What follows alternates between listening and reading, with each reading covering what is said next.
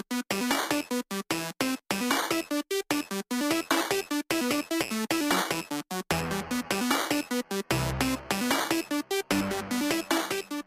Welcome, everyone, to the PFF Fantasy Podcast. I am your host, John Macri, fantasy analyst here at PFF, and I am once again joined by PFF's lead fantasy analyst, the great Nathan Jahnke. Nate, I hope you enjoyed riling up Ravens fans and Gus Edwards fantasy managers across the world last night. How you doing? I'm doing well. That was a roller coaster that I probably didn't need to go on, but we can jump right into that if you want, talking about Gus Edwards last night. So yeah, there are plenty of times in the preseason where you don't know if someone is not playing in the game, in which case that's a good sign. It means they're a starter or a key backup and they're fine. Or you don't know if they're going to be playing later in the game, which is a bad sign for them. And with Gus Edwards, uh, the previous preseason game, we saw Justice Hill start the game. Gus Edwards came in in the second quarter when Hill was done playing. So that was a little surprising last week, seeing Hill above Edwards, since Edwards has been above Hill throughout his career. And it made a little bit of sense in that um, the Ravens want to be passing the ball more often. Justice Hill is more of a receiving back. Gus Edwards has averaged a catch maybe once every two or three games or so, which is not great for a running back. So um, it made a little bit of sense last week. So then this week, um, he was named a captain with three other backups. So it was a little surprising to see him getting named a captain. Uh, Hill started the game again, had three plays of 10 plus yards on the first drive. So even if Hill is back to third on the depth chart, he had a good game. And then uh, Melvin Gordon came in next, and I went and saw Gus Edwards on the sideline, had his helmet on his head, like not all the way on his head, but resting on top of his yeah. head. So it looked like it was ready to go on whenever he needed. So I started thinking, okay, maybe he's behind Melvin Gordon, and Gordon also could make sense because Gordon's been a more well-rounded back compared to Edwards, which is just a runner. So I thought maybe there's a chance Edwards has fallen down the depth chart, and then I still haven't figured out why they named him team captain, even though he didn't play in the game. So that was odd, but I thought, okay, maybe they named him captain because they know he's not going to be on the team much longer. So they wanted to honor him because he's been on the team for a good five years now or something like that. But they just named him captain for whatever reason and didn't play him. So it seems like at this point he's fine. He should be the backup, or at least he has the different different enough role from Hill that they might not be a necessary. Here's the backup. Here's the backup to the backup, but the backup on early downs where Hill will be the backup on late downs. But it all turned out fine for Edwards. So we'll see what happens in a week from now when we have cut down day. So we'll probably uh, change the podcast schedule a little bit to accommodate for that so we can talk about mm-hmm. the cuts as soon as we possibly can. But we'll see which running backs the Ravens choose to keep and which ones they choose to get rid of at that point. Yeah, yeah. No, that that was one of my favorite parts of the of the first half last night was just following the the ups and downs of what is going on with Gus Edwards because yeah, the captain thing was really funny and um yeah, like you said, uh, did they name him captain because this is going to be his last game with the team or something like that and mm-hmm. um yeah, there was another funny reply in, in, in your tweets about him potentially getting kidnapped as well, which had me laughing. Yeah. So yeah, between that and, and and the Josh Harris handshake with Joe Buck last night, I mean that alone made made the first half probably more hilarious than I could have ever anticipated. So, um, but yeah, it was it, you know what? It ended up being a pretty entertaining game last night. You add in the electric yep. Sam Howell and that Commanders offense offense, and and it was it was a decent game, and we got a pretty good amount of time with the starters for Washington at least, anyways. And um, it was nice to see Terry McLaurin out there, but obviously, yeah, he's got the uh, the turf toe now. Um, they're saying that it, there's no major injury there, but he could potentially be back for for week one. So hoping that it's nothing serious for him. But when he left the game, it was like the Jahan Dotson show after that. I think they they ran seven plays after McLaurin left, and um, they were all pass plays. The first five of them went to Jahan Dotson, and then they they spread it out a little bit more. I think it was Samuel and and Dyami Brown after that. But um, I don't know. I, am optimistic about this Commanders team, like offense and defense. I, I, feel like they could be pretty good, and you know, in an NFC that um, isn't as tough as the AFC, and you know, there, there's at least hope there in Washington now um, with the new ownership and everything like that. But I I, I like Sam Howell, so I, I think it could be a fun team to watch this year. Oh yeah, they were at least able to end the Ravens 24 game win streak in the preseason or whatever it was. So that made the end of the game entertaining as well.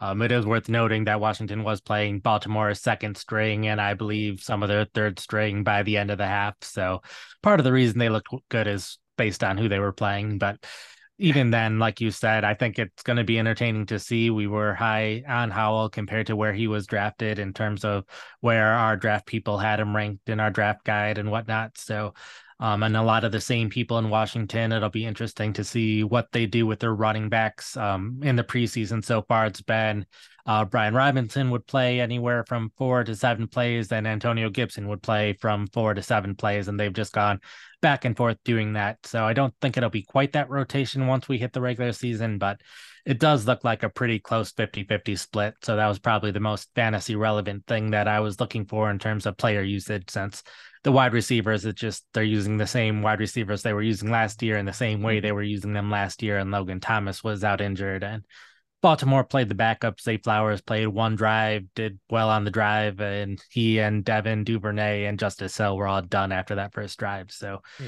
not very many people on Baltimore who will end up making the roster playing after that point. So, yeah, it would it would have been nice to see maybe Rashod Bateman and Odell Beckham in there at least for a drive, mm-hmm. so we could kind of see where they all stand amongst each other. But I think with them not playing, although they're both coming off injuries as well, right? But Zay Flowers could potentially be the third one there, at least to start the year, because yeah, he looked good as well. But again, um, it's the preseason, so it's hard to put too much stock into how good a player looks or how good an offense looks in there. Um, Even Nelson yeah, Agholor's been resting yeah. for Baltimore, so that's a third wide yeah. receiver that Zay Flowers could even be fourth on the depth chart to start the mm. season, but it's also completely understandable that a team is fine playing the rookies in the preseason and resting plenty of veterans. So it might not even be that much of an indication of the depth chart at this point. For sure.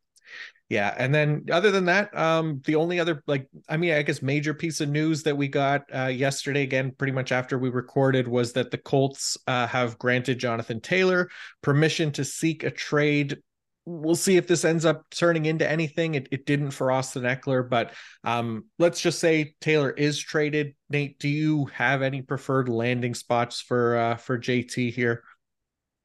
Yeah, first off, I don't think he will get traded. I think yeah. this is just the Colts trying to let Jonathan Taylor know that he doesn't have as much trade value as he hopes. So then maybe he'll come back to the team a little defeated, but more okay with staying with the Colts. So first off, I don't think he will get traded, but if he does, I think the Eagles are still the ideal landing spot for him, just playing behind that offensive line. I know playing with Jalen Hurts at quarterback isn't the best thing for a running back since Hurts will get plenty of the short yardage and touchdown situations, but we're expecting that same thing to happen in Indianapolis with Anthony Richardson. So it'll be a better situation in that he'll have a better offensive line on an offense that should be scoring more points. So even if Hurts is taking a decent amount of the touchdowns, there should still be some left for Taylor. So I think that's the ideal landing spot.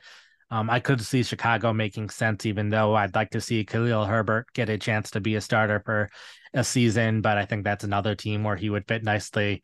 And then worst nightmare is he ends up with the Chargers, where he's the early down back and Ekeler is the receiving down back, and they start to cancel each out, cancel each other out a little bit more in fantasy football, kicking them both out of the top ten, even potentially yeah, that would that would definitely suck. But yeah, let's do uh Rashaad Penny uh and a combination of picks for Jonathan Taylor in a trade or something like that. And and and we'll hopefully that that that that could work out yeah. maybe because it doesn't look uh, like Penny might get the the start there in Philadelphia. So maybe he would yeah. in in uh, Indianapolis if they got that done.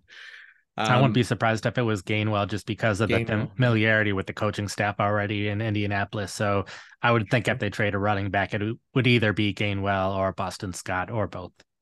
Nice. Makes sense. All right, let's do a quick ad break before we get into it here. Uh, and it is Fabric by Gerber Life. Fall is about the back to school and back to routine checklist. And the most important task on that list should be securing your family's financial future, starting with life insurance. Fabric by Gerber Life makes it quick, easy, and affordable to protect your family so you can get back to enjoying life. Fabric was designed by parents for parents to help you get a high quality, surprisingly affordable term life insurance policy in less than 10 minutes. Fabric has flexible policies that fit your family and your budget, with quality policies like a million dollars in coverage for less than a dollar a day. Get your personalized quote in just minutes and then apply when it's convenient for you. It's all online and on your schedule. You can go from start to covered in less than 10 minutes with no health exam required. Join the thousands of parents who trust Fabric to protect their family. Apply today in just minutes at meetfabric.com slash fantasy. That's meetfabric.com slash fantasy, M-E-E-T fabric.com slash fantasy. Policies issued by Western Southern Life Assurance Company, not available in certain states, prices subject to underwriting and health questions. All right. So for this episode, we are talking draft strategy. Uh, we're right around the corner from you know the the regular season. There's a ton of drafts going on right now. So basically, we're going to go round by round um, through a fantasy draft using the late picks this time, picks 10 to 12, snake draft style. Uh, we did picks one to three earlier in the off season, um, and now we're going to kind of go to the end of the the the the first round and see what things look like from there. This is going to be for one QB leagues. We're starting two running backs, three wide receivers, a tight end, and a flex. Um, we'll walk through some of our thought processes and strategies as to how we kind of typically think through our picks and and and provide who our favorite targets are in in in each round from picking from either that 110 111 or 112 range. Um, and then that hopefully will give you guys some ideas on how to approach your drafts this year and obviously dominate your fantasy league. So uh, I'm going to be following the consensus ADP on uh, Fantasy Pros just for the sake of consistency, try to make this as kind of realistic as possible. Though, as we know, every single draft is different depending on who you're drafting with and, and where you're drafting. So we'll just try to keep it tight here with the ADP. Basically, you just won't see us like drafting Patrick Mahomes in the fifth or, or anything like that. Um, all right, let's get it going here. Assuming you have one of these late three picks in your draft, Nate, uh, we'll highlight our top targets and, and pivot options as well. So let's jump into it. Uh, you're picking at the back end of the first round here. What is your plan, assuming we follow that that current ADP?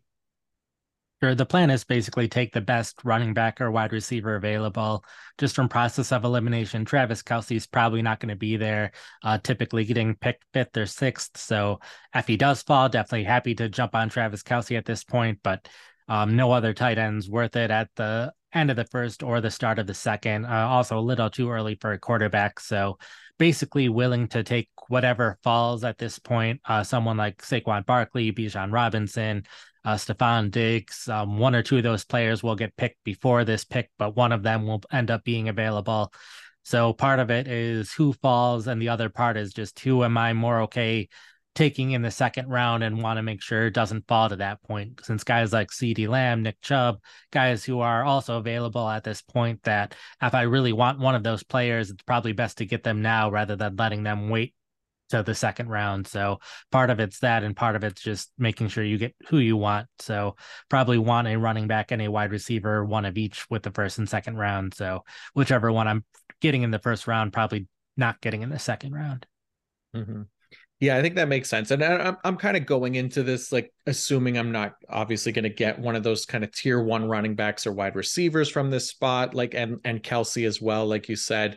Um so yeah, it, it, obviously if one of those guys falls here I'll definitely scoop them up, but really just find starting the the tier 2 run on either running back or wide receiver, whichever one it ends up being and I think if you know you're in like a kind of a running back hungry league, and there are definitely plenty of them out there, then then I'm you know, grabbing Nick Chubb at the end of the first year, I'm okay with that um, because wide receivers still fairly deep, and and you know these other sleeping run, sleeper running backs might kind of creep up in in ADP as we get closer to the season. So sometimes getting, I think for me, anyways, getting the safer running back options would be my preferred play to start things off if I'm drafting in this spot and honestly, look with questions about guys like Jonathan Taylor, Josh Jacobs, uh, even some of the third round guys like Breece Hall, Najee Harris, Travis Etienne, I'm probably okay going running back again in the second. Um, uh, not not always, but if I were to start running back, running back, it's probably because I'm doing it here in this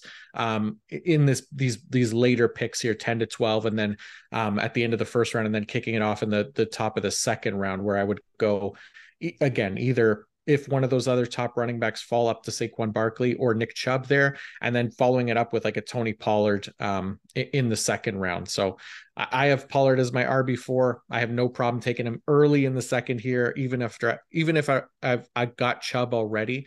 Um, I know in ADP is a little bit later than this, but I, I don't have a problem reaching for Tony Pollard because not going to get another shot at it here because you're picking early in the second round and don't pick until um, late in the third round after that. So, uh, how about you?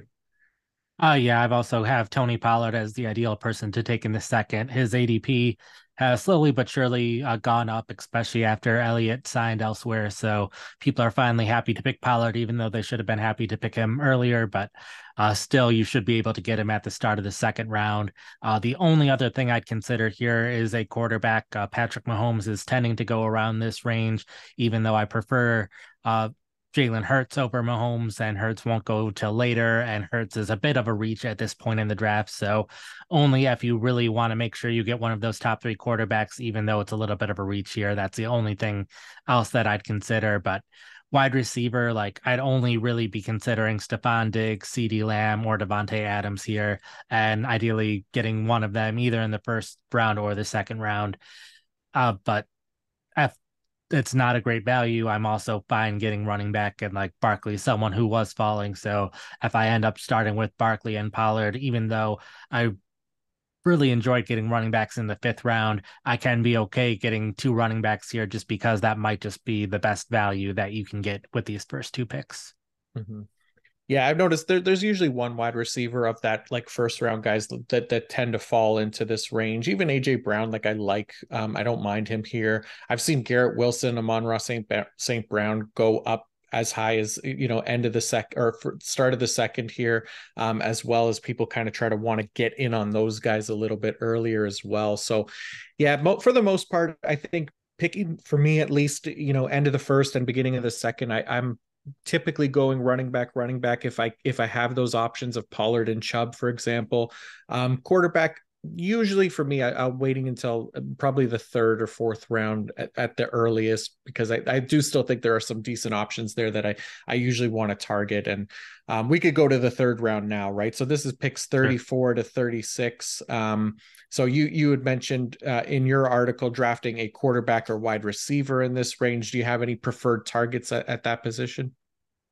Uh, Joe Burrow tends to be the top target available at quarterback at that time. Uh, Lamar Jackson's the other one to really consider. Justin Fields, you can probably wait a little bit longer to get. So Joe Burrow's the one that I have targeted here. I also have wide receiver as the other option just because there are some good players here Keenan Allen, Deebo Samuel, Calvin Ridley. I just had my article on the ideal time to pick wide receivers, and this was one of the spots since all three of those guys, the last time we saw them play healthy, they were top five fantasy wide receivers. It just, uh, the staying healthy part that's been the problem recently. So, um, all wide receivers that I'm happy to take here, especially if you go running back, running back early, it's definitely worth considering just making sure that you get at least one pretty good wide receiver on the team. But Burrow is also someone where if you don't get one of these top quarterbacks with either this pick or the next pick, it's going to be harder to find a good value later down the line. Mm-hmm. Yeah, I think for me, I'm probably yeah, Keenan Allen's going to be my I think my ideal option here, at least to be my wide receiver one if I did start running back, running back, and if for whatever reason Keenan Allen's gone and it's between guys, you know, Calvin Ridley, Aaron Jones, Deebo Samuel, and and one of like Burrow or Lamar, then I'm pretty happy to go quarterback here and and not have to worry about the position again for basically the rest of the draft. Um, if they're all gone, which is definitely possible as well.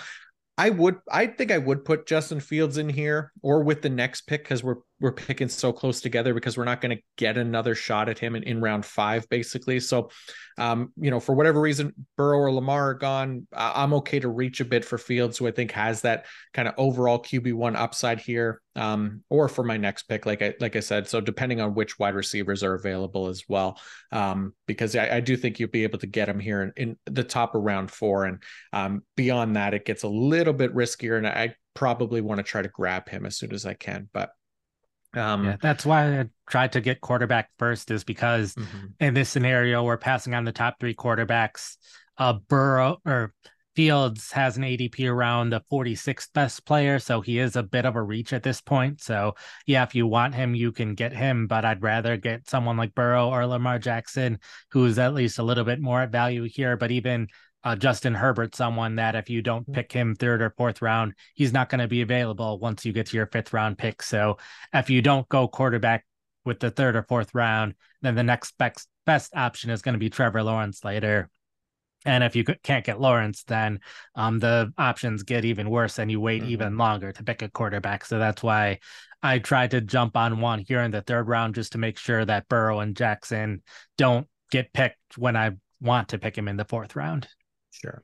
Yeah, I think that's I think that's a fair way to look at it for sure, and and it definitely makes sense here. So, um, with, with those guys out of there, um, let's go to round four here. So this is pretty close after. Um, what are you doing here? Because we're both kind of doing the same things. It looks like. Oh yeah, going with the wide receiver now that I have a quarterback and two running backs, it just feels like it's time to start picking wide receivers. So it already narrows down two of the positions and tight end doesn't really feel like much of a value at round four either. We can talk about tight ends a little bit more in the later rounds. So it's just kind of process of elimination of you get rid of all the other positions and wide receivers, what's left. And there's plenty of options at wide receiver available here. Uh, Keenan Allen, Calvin Ridley, Amari Cooper, Jerry Jeudy, uh, Terry McLaurin, assuming he's healthy, uh, DJ Moore, probably a little bit of a reach at this point, but still someone who I think will play well this year. But there's just a lot of wide receivers who are either the top guy on their team or a very solid second receiver and a good op- offense. So plenty of options. So wide receiver uh, just feels like a straightforward decision here. Yeah, yeah, that's what I have here is wide receiver as well. And you know, for for whatever reason, if I did miss out on on Burrow and Lamar Jackson and went Keenan Allen um, in that third round, then then this would probably be where I would go uh, Justin Fields as well. Um, but yeah, happy to go uh, wide receiver here. Um, you know, again, quarterback, we, we might see we might see it um, us potentially wait on the position for a little bit longer. But yeah, I, I like Jerry Jeudy here. Um, we, we talked about him and his potential in that Broncos offense. If they can get back to kind of above average this year under Sean Payton and, and with Russell Wilson as well, I think he has some high end potential. I'd be taking my swing on him as potentially more of my wide receiver two, ideally, but fine if it comes down to him, you know, being my wide receiver one. I'm just probably more likely to continue attacking the position in consecutive rounds if that's the case if Jeudy or Moore or, Cooper one of these guys is my wide receiver one. That makes All sense. Right. Let's go to uh, round five. So now we're we we're going a little bit later here. Picks fifty eight to sixty. Uh, what were you looking at in uh, round five as your strategy? For round five, and I'll talk about round six a little bit here as well. It's get a running back and a tight end with these two picks. Um, tight end is probably one of the biggest reasons why, if I had a choice of where to pick, I'm probably not choosing to pick at the end of the draft because you're not getting Travis Kelce. Mark Andrews, it's too early to pick him with your first or second pick. He's going much later than that, but he's not going to be available once you get to your third round pick with the third and fourth round pick, it probably is a little too early to get either TJ Hockenson or George Kittle, but both of those players are going to be gone by the time we get to these picks. And even now, it's at a point where this is a round where Darren Waller, Kyle Pitts, and Dallas Goedert are getting picked, just depending on the site. It varies a little bit here and there, but if you don't get one of those players, then the talent gets a lot worse at tight end. So this is really the only time, in my opinion, that it makes sense to try targeting a tight end, and hopefully at least one of them is available. So trying to get a tight end and running back here, and running back, it's only because it's not so much a need for this team because we went two running backs early, but because it's just where the talent is right now. There's a number of running backs who are the clear top running back on their team that if you can get one now, it'll help your team where you're not going to be able to get one of these guys later. Uh, Alexander Mattison's been pretty much my favorite round five to six running back target for a while now, and he's still around that ADP. So Mattison's definitely someone that I'm targeting. But someone like Cam Akers, who's a clear starter for the Rams, Rachaad White's the clear starter for Tampa Bay, James Conner is the clear starter for Arizona. All those guys are available around this time. And if you're able to get an every down back in the fifth or sixth round, then I'm going to jump on it, even though that leaves a hole at wide receiver. But then it's just draft more wide receivers later. Mm-hmm.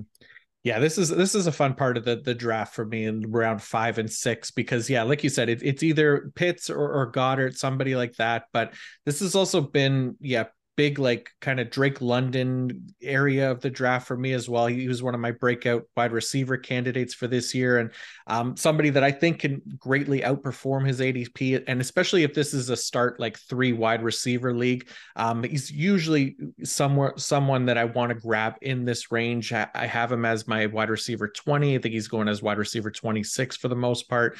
But if I pair him with like a Keenan Allen, uh, DJ Moore, Jerry Jeudy, or somebody like that, um, I'm pretty good with that to, to, to, kind of try to fill out that wide receiver room a little bit. Um, like you said, tight end definitely in play here. I'm I do tend to go, go, tight end a little bit more um, like you said because it gets a little bit uh, iffy after that um, but then yeah round six is like this has kind of been like the the i guess i basically found it like to be like the running back hotspot, right? It I found it like almost impossible to kind of get to round six and not draft one of like Alexander Mattison, Cam Akers, James Conner. Um, you know, even in this scenario, if I already have Chubb and Pollard, for example, I'm, very happy kind of getting one of these other guys to put in my flex spot Akers, Mattison Conner, even James Cook. Like you said, depending on where I'm drafting from and if these other guys are gone by the time we're drafting again um, in round seven, you know, the guys like Javonte Williams and James Cooks of the world, they're they're typically gone by then. And I'm not maybe nearly as excited about a David Montgomery or AJ Dillon. So this has been and, and probably will continue to be like an, a running back hotspot for me round six. So I'm probably fine passing on other positions to make sure I get at least one of these guys. Even if I did pass on tight end um, in round five and, and took like a Drake London or somebody like that there, um, I just I feel I find I can't leave round six without trying to grab a running back there. That's fair. Yeah, it's I wrote the perfect draft strategy for running backs, the five spots where I pick running backs most often, and it's definitely that range, those same guys of whether I've drafted one running back so far, whether I've drafted two already. I've it's just the perfect time to add them because the drop off is so much after that that tier of running backs where you just have a bunch of guys who are in committees and you know they're going to see some playing time but even if the other running back gets injured that doesn't necessarily mean they'll be the one taking more playing time so yeah. There's only a few of those running backs available. And if you can get two of them or three of them, then that's a benefit. Yeah, definitely. Um, all right, let's take a one more quick ad break here. And this is from our friends at DraftKings. This season, DraftKings has launched the largest best ball tournament in DraftKings history. Right now, you can enter into DraftKings Best Ball Tournament for a shot at over $10 million in guaranteed cash prizes. Make your entry into the draft today. Sit back, relax, and enjoy the NFL season without having to worry about managing your roster, waiver wires, and more. To start playing best ball, download the DraftKings app using code PFF, enter DraftKings Best Ball Millionaire Contest, and snake draft your team for the season. Each week, you'll automatically rack up points from all your top scorers. No ads, drops, trades, or I should have played him instead. Teams with the most points by the end of the season will have a shot to take home the $1 million top prize. So, what are you waiting for? Head to the DraftKings app and sign up with code PFF and start playing best ball today. Join the DraftKings $10 million best ball tournament only on DraftKings with code PFF. Gambling problem? Call 1 800 Gambler. Age and eligibility restrictions apply. Void where prohibited. See DraftKings.com for details. All right. So that does it for the first six rounds. Let's go to round seven here, picks 82 to 84, that kind of range. Um, Nate, what were you looking at uh, in, uh, these rounds here? Uh, definitely looking at wide receiver after failing out with the top quarterback, a top tight end, three running backs already, and only have one wide receiver at this point. So, wide receiver is definitely a need, and there are definitely wide receivers in this range that I am happy to pick up. Uh, Jahan Dotson, who we talked about at the start of the show, how well he played in the preseason so far, and just whenever he's been healthy, he's been scoring touchdowns. Uh, consistent part of the offense was averaging 70 uh, receiving yards a game at the end of last season as well. So if he's often scoring 70 yards and scoring a touchdown every other game, then definitely happy to have him. And hopefully he continues to improve in his second season uh, Michael Thomas is another one. I've written a couple dozen player profiles, and Thomas was one of my favorite ones to write up. Just seeing how he will probably do with Derek Carr at quarterback and how what Carr has done in his career matches up what with what Thomas does well. So Thomas in the preseason so far has played all the snaps with the starters. So that's also been promising to see him healthy and playing, even though it's a preseason and with his injury history, they've been having him on the field, which is great to see. So expect him to be a full time starter and playing well this season. And then Jordan Addison's the third one that I've been getting a lot in this range. Um, in my opinion, the top rookie wide receiver option this season. Uh, should see plenty of playing time and in a pass happy offense with a good quarterback. I think that just adds up to a great season. And with Jefferson on the field as well, that defenses have to account for with TJ Hockenson, that teams have to account for. I think Addison should be able to take advantage of not always having the greatest defenders going up against him and taking advantage of those matchups.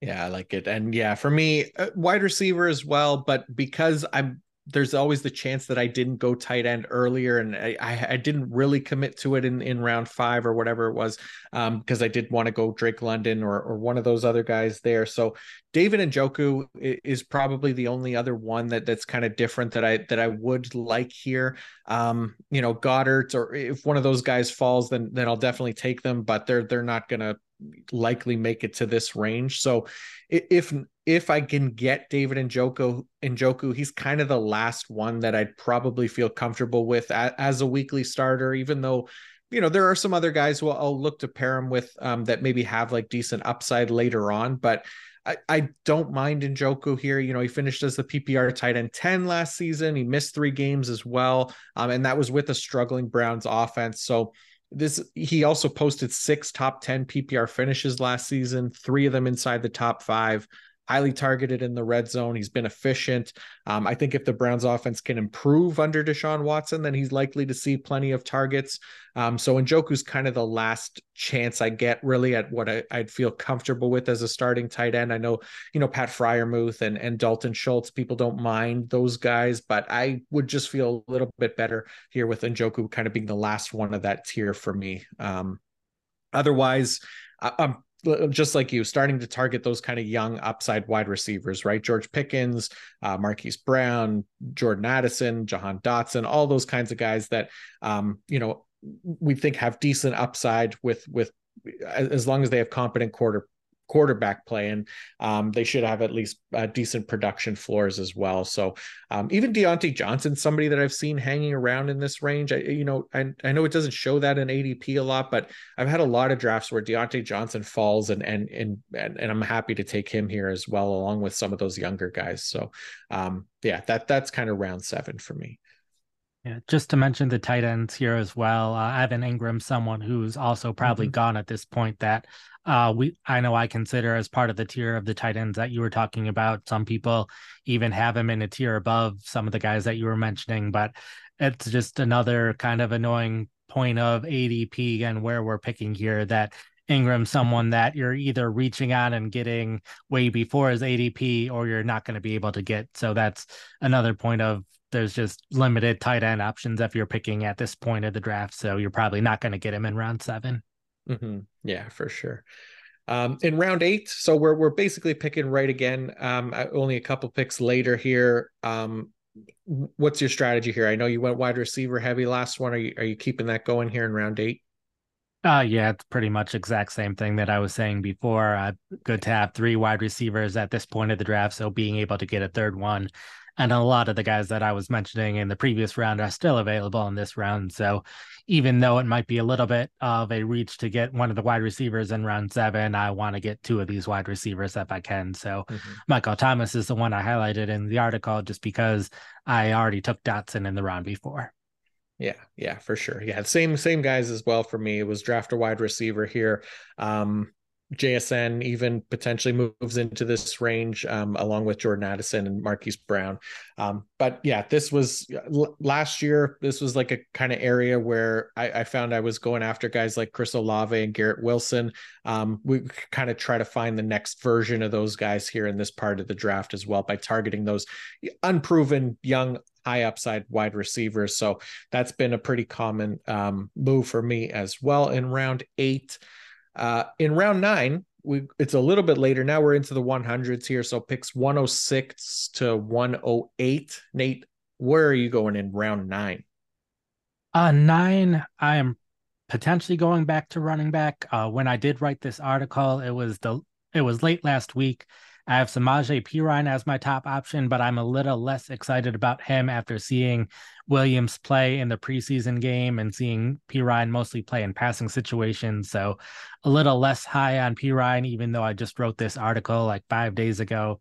But uh, Khalil Herbert, someone else that I'd consider a he's still going in the ninth round. I know his ADP has slowly but surely been creeping up, which has made it a little bit harder to target running backs in this range in general. But I think if someone like Herbert is available here, um, I even in this article had rounds nine and 10 going running backs, just trying to get some of these last few options that look like they have a decent chance of being a starting running back.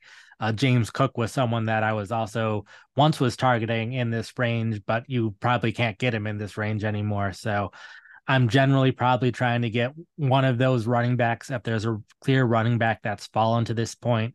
But if not, then I'm fine just going back to wide receivers. Since if I drafted one of the top quarterbacks and one of the top t- tight ends, then I'm probably not looking at getting a backup quarterback or a backup tight end anytime soon. Mm-hmm. Yeah, running back uh, makes a lot of sense here, and this is this was the same kind of thing that I was looking at as well, right? Brian Robinson, Antonio Gibson are guys that kind of go in this range that I don't mind here. Um, I, I, know I'm starting to maybe feel a little bit um, optimistic about this this Washington offense, and there's there's a lot of mouths to feed there. But I think each of these guys within that offense, you know, whether it's McLaurin or Dotson, Robinson or Gibson, they have like that big week potential. Um, and in round nine, I'm I'm more open to the idea of kind of taking some shots on these um, maybe boom bust type running backs like a Robinson or a Gibson. So um, same thing with round 10 really. It, it's guys like zach charbonnet. Um, i would i'm still okay with samaje perine here.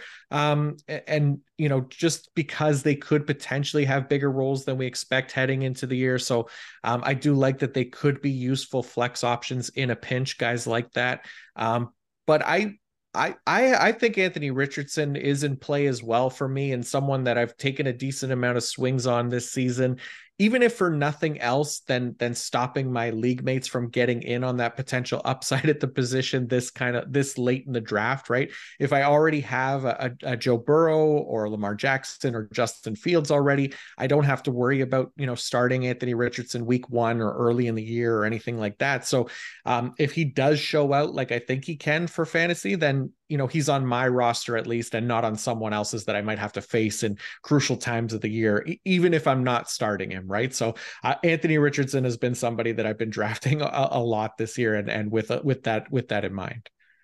Yeah, that's a very important part of fantasy football is drafting people that you know other people in your league want, so they can't get them. Yeah, exactly. um, all right, let's go to we're getting into the, the double digit rounds here. So this is round 11 now. So picks 130 to 132. Um, Nate, what was what was the strategy that you highlighted for this uh, these rounds? Yeah, big thing is getting back to wide receiver. There's just so many wide receivers at this point that are clear starters on the team. A number of them expected to play 80 to 90 to 100% of the offensive snaps. So they're just guys that you know are going to be on the field and have opportunities, and there are plenty of wide receivers with talent. Uh, Zay Jones, Romeo Doubs, two of those wide receivers that fit that description of they look like guys that are going to be playing all the time in 11 personnel and 12 personnel. Uh, Rashod Bateman, Adam Thielen, other guys who are in different situations with Bateman, a new offensive coordinator, at Thielen, a new team, and a new position, playing a lot more in the slot in Carolina than he was doing in Minnesota. So just guys to take chances on. Um, the other position that I mentioned here, uh, drafted tight end for somewhat similar reasons to what you said, even though was happy to get a tight end in the middle rounds of the draft with Chigoziem Okonkwo uh, going around this time of the draft or so um, and how it looks like he's going to have a more significant role this season, playing all of the snaps in 11 personnel in the first preseason game with the starters and some in 12 personnel as well. So he's someone that we've been high on throughout the offseason, even higher on now that he's played a preseason game. Just, I would say off the charts, but I've made plenty of charts where I was able to fit him on the charts just far away from all of the other players on the chart with how well he was doing on a per play basis last year. So um happy to get him, especially because some of the tight ends, even if you go beyond the top five, like Kyle Pitts is a huge gamble because he could hit it big, he could not. Uh, we hope Darren Waller is able to stay healthy, but he is older for his uh, the tight end position and has an injury history. So I am starting to become more okay getting a tight end in this range if I didn't get one of those top three or four tight ends, just to have a little bit more insurance, especially with a high upside player like Okonkwo available this late in the draft. Yeah, for sure. Okonkwo's a good one, and and even Dalton Kincaid is somebody that I found like in this range. He's actually jumped ahead of of Okonkwo and ADP uh, on a lot of play, in a lot of sites. So um, he's been another one that I've been pairing with one of those kind of safer tight ends earlier on, or one of those clearer starters, right? Um, but yeah, this this is like from this point on it at least in the next like three or four rounds it's it's been pretty wide receiver heavy for me um running back as well like just kind of filling the the rest of your roster. But um uh, like you said the guys like elijah moore nico collins allen lazard even at, at wide receiver in in these next two rounds or so rounds 11 and 12 um are guys that I find that I've been going after a lot just because like you said they're they're starters they're going to be on the field. They have the potential on any given week to lead their team in targets even if it's not for the entire season right? So um, we we do like that uh, floor for them um, Kenneth Gainwell's another one that that I'm willing to kind of grab a little bit higher in this, maybe like the 12th round, um, because I do think he's going to start getting into that range at some point now with the way that this Eagles offense or backfield has been kind of playing out. So um, typically was going maybe like 13th, 14th round. I, I wouldn't mind just to make sure that I get him getting him in like the the end of the 12th round. Yeah, a couple of things there with the tight ends. Uh, this is probably a little early for Sam LaPorta, but he's probably the third tight end in that group of if I draft a safe tight end early and I'm looking for a high upside backup, it's those three Okonkwo, Dalton Kincaid, Sam LaPorta has joined my list of the three high upside tight ends that you can get late. So a little early for him in the 11th round, but while we were on the topic, thought I should mention that I think Sam LaPorta is in that category. And then like you said, the wide receivers that are playing. I do feel like Kenneth Gainwell might not see his ADP rise too much more at this point hmm. since mm. Swift was the one that had week two off. So I think any raises that Gainwell would have had would have happened already. Um, only if like the Eagles end up cutting one of these running backs, but I wouldn't be surprised if Gainwell's ADP doesn't rise too much more than what it currently is. Mm-hmm. Okay, so yeah, so we're good there to to try to kind of get whoever we like at least at wide receiver and, and tight end, like you said, and yeah, maybe we could wait a little bit on Gainwell because yeah, this like thirteenth round is where there's a decent amount of running backs that um, I'm trying to get, and and sometimes they're there, sometimes they're not, kind of thing. Like again, depends on the league. Like these running back hungry leagues, I find it's hard to get guys like Tank Bigsby, uh, Jaylen Warren, um, even Tyler Allgeier. A lot of the times, the there's there's times where these guys are reached for just to make sure that they get them, but looking at the ADP, a lot of the times this is where you can try to find these guys who could potentially um, carve out decent sized roles at some point this season, or at the very least be high end handcuffs um, that could fill in as the starters if the, at the the expected starters miss any time. So this has been like round 13 and, and 14 really has been where I go probably running back heavy and try to get um, multiple of these guys before kind of avoiding the position for the most part later on. Yeah, exact same page as you have Tank Bigsby as my top option here, kind of Gainwell as the second option. I typically ended these articles around round 13 just because once you get this late in the draft, ADP does starts to not matter as much. It just kind of pick who you want to fill out your roster, get the kicker and defense if you have to get a kicker and defense. Uh, wait as long as you can to get a backup quarterback if you feel you need a backup quarterback and you've drafted a good one. But Bigsby, Gainwell. I'm fine with someone like Ezekiel Elliott this late as well, just not knowing exactly what his role will be in New England. But if he is scoring a lot of touchdowns again, he was still able to have fantasy success last year in Dallas with Tony Pollard getting as many snaps and touches and doing as well as he was doing. So even as a second running back in New England, there's at least a chance that he could do something this year. So even though he's a backup, we just don't know exactly what his role will end up being. So another kind of guy that I'm okay taking a chance on this slate.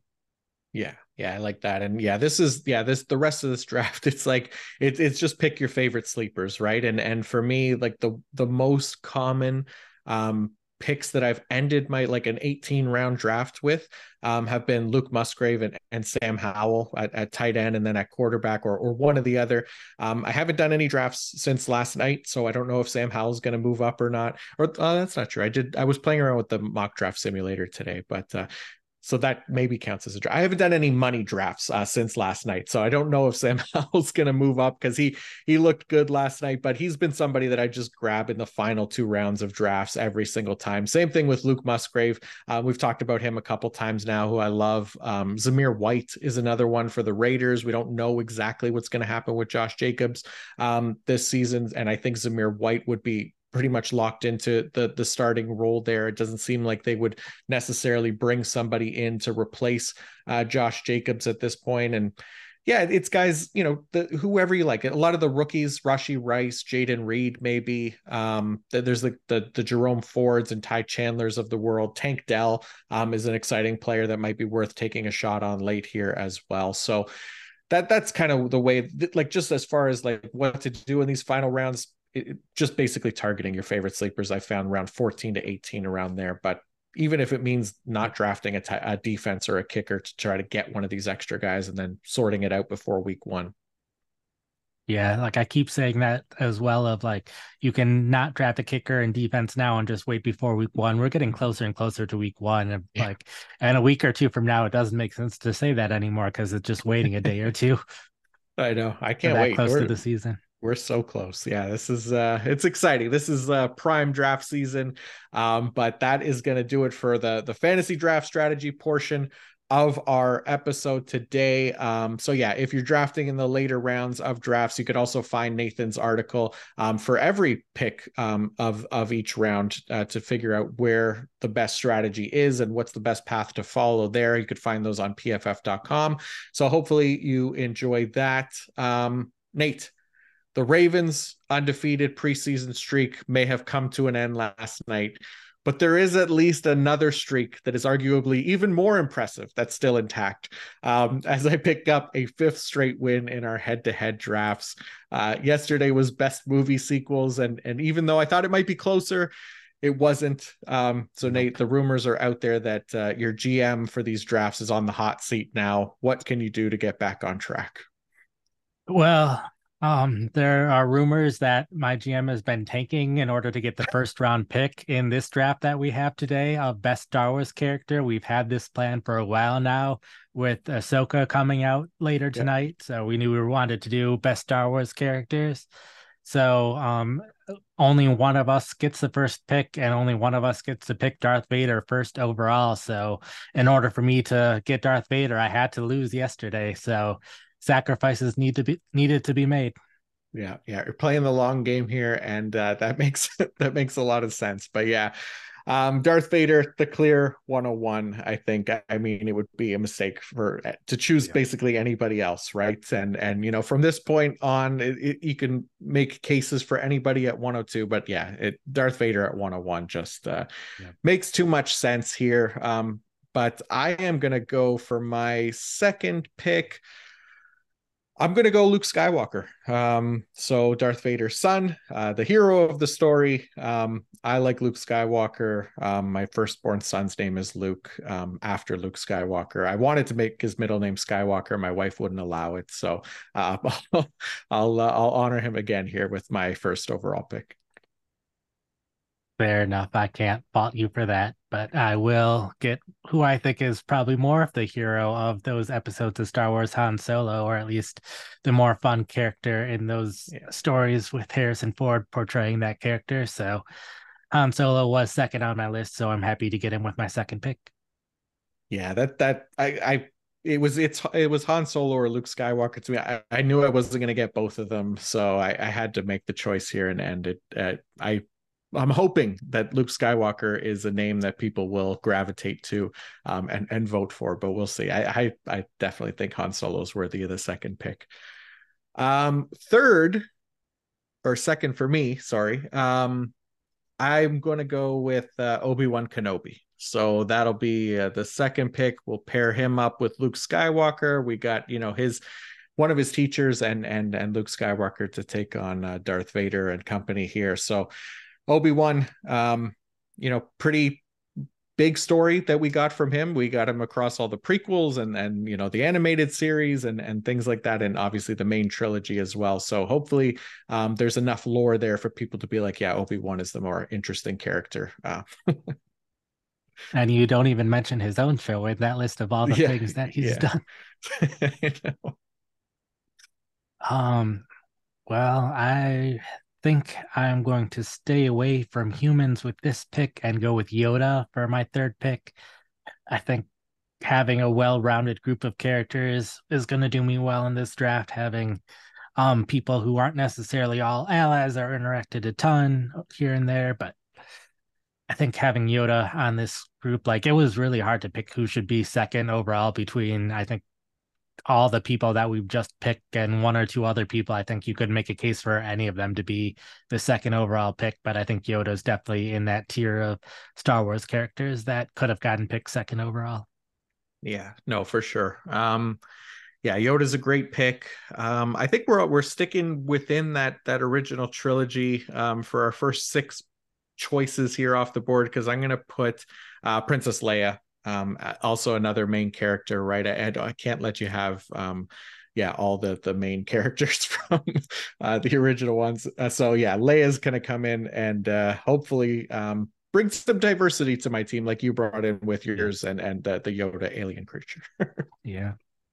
Well, now we do have the top six off my board. Those were the five other people outside of Vader that I was considering as the second overall potential people on my list. So now I have to start digging further down the list at this point. But I think I will further diversify and get a droid and get uh, the most well known droid and most popular droid from most of the series R2D2. So nice.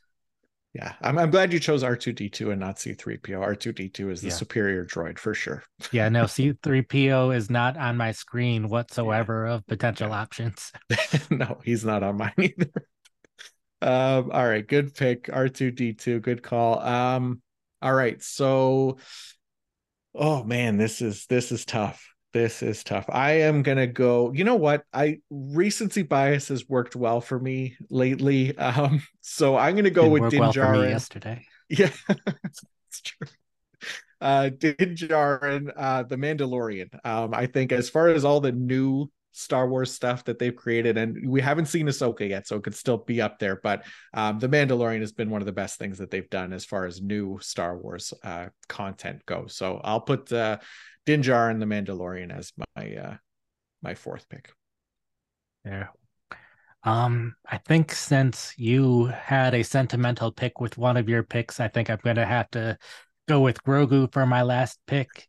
Um, John and I play a game called Goose Goose Duck, and in that game, I have been Baby Yoda ever since I started playing both that and Among Us with the idea of if I had that as my name, no one's going to want to kill me because who wants to kill Baby Yoda? So that is the origin of my Baby Yoda name there. So I think since I have been Baby Yoda in that game for like three years now, I have to at least pick Grogu in this draft.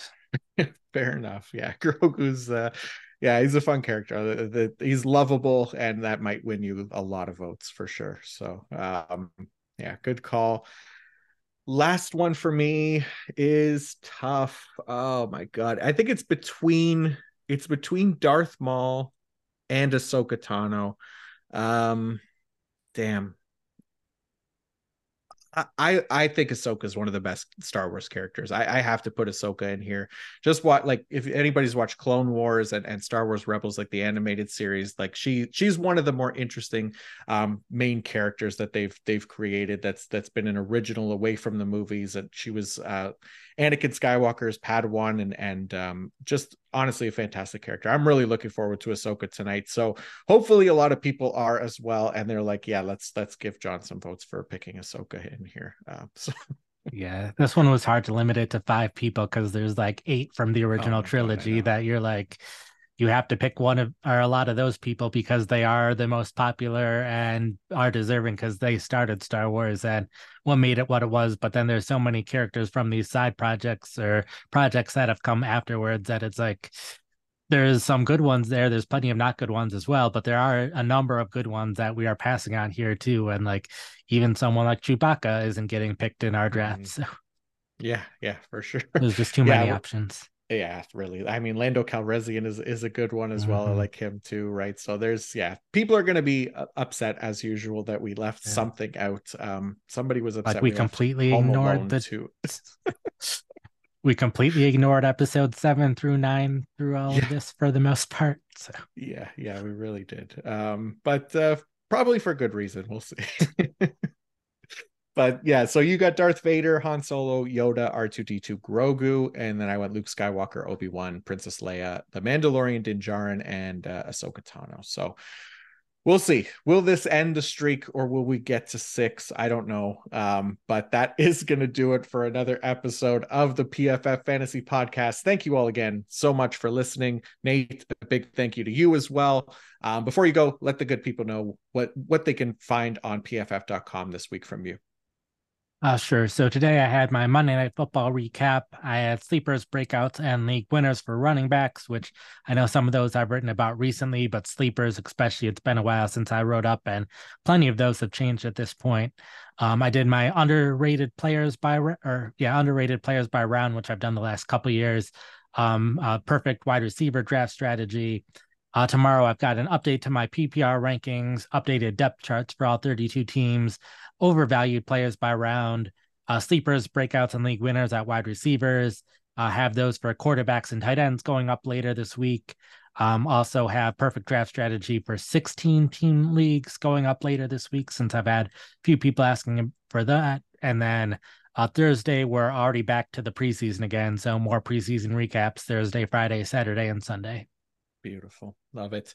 Um, yes, we will be back tomorrow as well. We're drafting again. Um, so be sure to check that out. Be sure to subscribe uh, to the PFF Fantasy YouTube channel as well, because we're, we're going to be utilizing that tomorrow as we use our PFF Fantasy mock draft simulator, uh, which should be pretty fun as we kind of walk through some of the drafts and um, highlight some of the, the features that that thing um, has in it that, that can really help your, your draft strategy throughout. So looking forward to that. Should be fun.